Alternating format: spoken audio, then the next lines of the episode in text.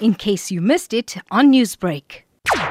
According to the child's relative, the suspect reported that the three-year-old child ate some snacks and went to sleep on the 10th of March at Matiwaneskop near Ladysmith. And then on the following morning, the suspect then reported that the, the little girl started to vomit and she died. And then he opened an inquest docket at Ilanzlachtesa for further investigation. And no foul play was suspected and there were no visible injuries. However, a further investigation was done, which revealed that this wasn't quite the case, that there was actually foul play. Yes, an intensive investigation was conducted by Friday the Elandslaagte detective and the medical examination also revealed that the child had internal blood clots in the head and also in the kidneys and it was established that the child was severely assaulted and sustained internal injury. We know that a suspect has been arrested in connection with this case. What details can you provide us concerning this? After the it was established that the child was severely assaulted and sustained into internal injuries, the inquest docket was then changed to murder. The suspect who is a relative, a